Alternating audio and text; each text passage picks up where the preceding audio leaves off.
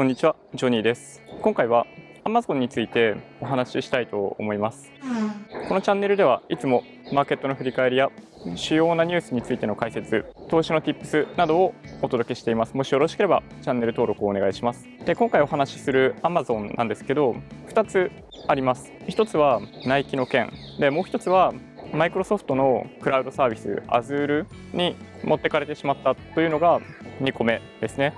ずっと僕自身も Amazon に関してはかなりまあ有望だと思っていて、まあ、理由は明確で多額の資金をロジスティクス物流の分野に投じ続けてきた結果アメリカの中では本当に随一の自動化だったり物流のバックグラウンドというものを準備できてきた物流の拠点を用意できてきた。自前でかなり運ぶことができるような環境を用意できたっていうのが、まあ、その理由で彼らの強さの源泉はそのロジスティクスにあります。20年にもわたってそれぐらいの投資を行ってきたアマゾンはかなり多くの投資を他にも行ってきたわけですけど、まあ、多くがあんまり当たることなく、まあ、消えていっている。例えばタブレットとか携帯とかそういうのあったりしましたけど今めちゃめちゃ稼いでるのはクラウドなんですよね。アメリカの中というよりかは全世界の中で最もメジャーなサービスとして世界中に展開している AWS というサービスはもちろんなんですけどアメリカの政府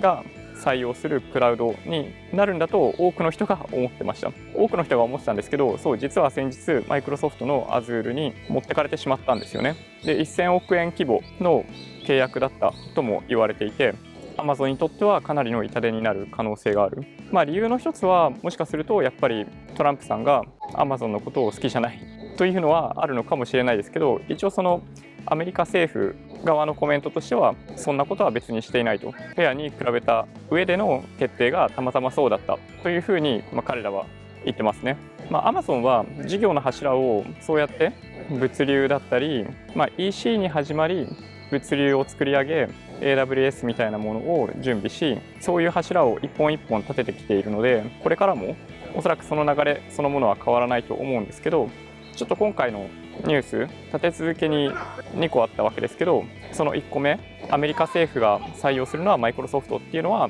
痛手になったんじゃないかなという気がします。でもう一つナイキですね。ナイキはアマゾンに物を販売させないと下ろさないという話が出てきてます。これが結構昨日出てきてびっくりしたんですけどどうもナイキはアマゾンが模造品を販売し続けていることにかなり不満を持っているみたいでやっぱりそれをやり続けている限りにおいては物を下ろさねえぞというような話みたいですね。これって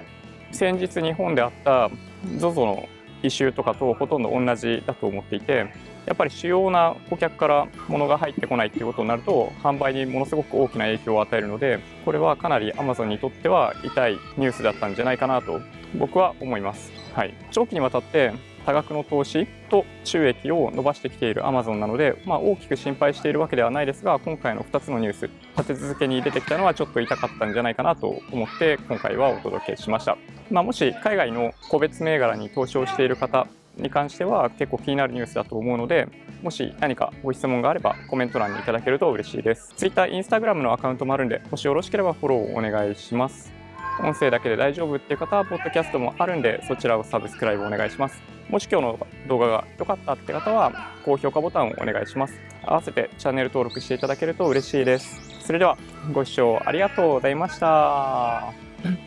バイバイ。